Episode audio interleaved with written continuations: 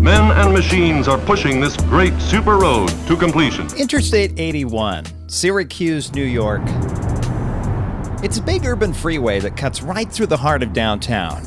Elevated on a long continuous bridge that crosses block after block after block of city streets. At quick glance, Interstate 81 looks like a critical link in keeping people moving through the Syracuse region. So, why is the New York State Department of Transportation talking about tearing it down? I'm Road Guy Rob with a look at some transportation news. Interstate 81 through Syracuse, New York is really nothing special. Like major urban freeways, it was built in the 1950s. I 81 used to run through the countryside, now it runs through suburbs, but when it approaches the heart of downtown, it hits the existing street grid. And planners and engineers and politicians at the time decided to just wipe out an entire row of city blocks take one for the team so that the freeway could continue to serve the neighborhoods adjacent to the freeway. These great pavements of commerce and industry will benefit all the people of Syracuse. Neighborhoods of houses, which back in the 1950s and 60s were primarily occupied by African American working class families. That's just the way big freeway projects were built back then. To understand it, we have to go back to something called the Yellow Book. President Eisenhower had signed the Interstate Act, which Congress authorized billions of dollars to be spent to build freeways connecting all of America's major metropolitan areas together so that the U.S. could continue to have an economic edge and, if need be, a military edge against the Soviet Union. The Yellow Book quickly drew up how America's cities would all link together, and more importantly, how freeways would run through the interior of existing freeways. Rather than taking these new superhighways around the periphery of a city, Congress authorized money to do something Europe had never done, Germany certainly hadn't done with the Autobahn, and that's take the interstates right up to the core of the city, cutting right through the existing city. And the Yellow Book drew where those roads were going to go. And there's something a little bit creepy when you look at the Yellow Book. It's not necessarily where the lines are drawn, but just the lack of detail. Existing urban areas are depicted as just a shaded gray area. No marking of parks, existing city streets, certainly no consideration of demographics or land use or even soil suitability. It was just a line across a page. Now, as plans continued to materialize, I'm sure engineers began to look into some of those aspects, and perhaps that's where things got even worse. A collision between value engineering, latent racism of the time, and 1960s Cold War big government. The heart of a plan for a network of highways that will bring to Syracuse opportunities for the greatest expansion program in the city's history. Engineers would put freeways in places that would, one, function well, you know, so near downtowns and existing jobs, and two, places where land was cheap. And where in a downtown do you find the cheap land? Neighborhoods that were considered slums. But when a slum is occupied, it's not just a bunch of dilapidated buildings, it's housing, affordable housing, typically for ethnic minorities.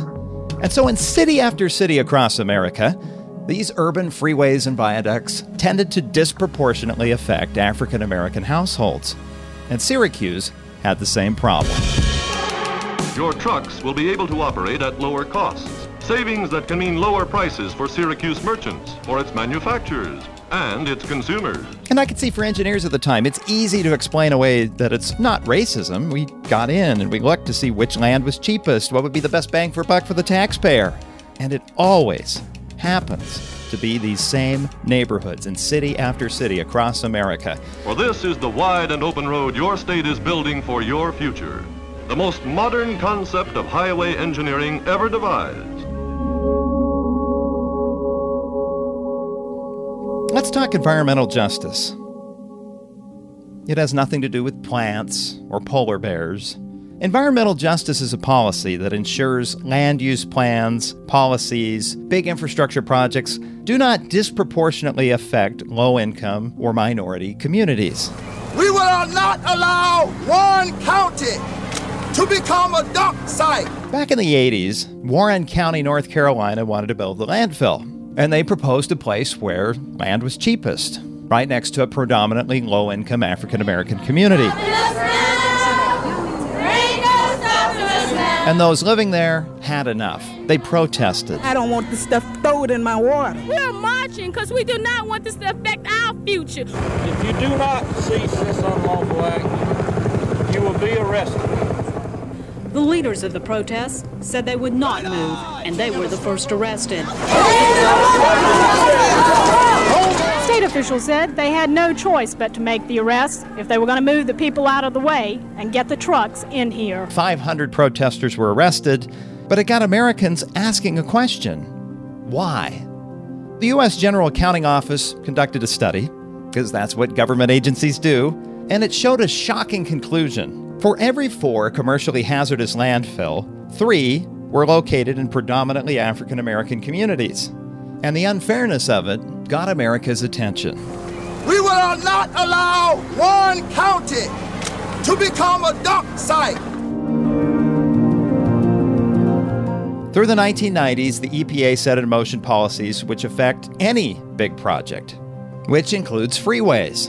It puts new scrutiny on new freeway projects to make sure that those projects don't disproportionately affect just the poor neighborhood. The slums could no longer be the whipping boy for all the other people in the community. Residents affected by Interstate 81 in Syracuse have long moved away. There are no houses adjacent to that viaduct in downtown Syracuse, all replaced with parking garages for medical centers, parking lots for high rise buildings. So now the New York State Department of Transportation has a question. The beams underneath this four lane elevated viaduct are starting to rust away. The structure has reached the end of its useful life. And with a level of public involvement and care which dwarfs the original construction, New York State Department of Transportation are asking the questions of how should the viaduct be rebuilt? What should it look like? Because this gives them a once in a half century opportunity to determine what Syracuse is going to look like for decades into the future. Here's what they're considering.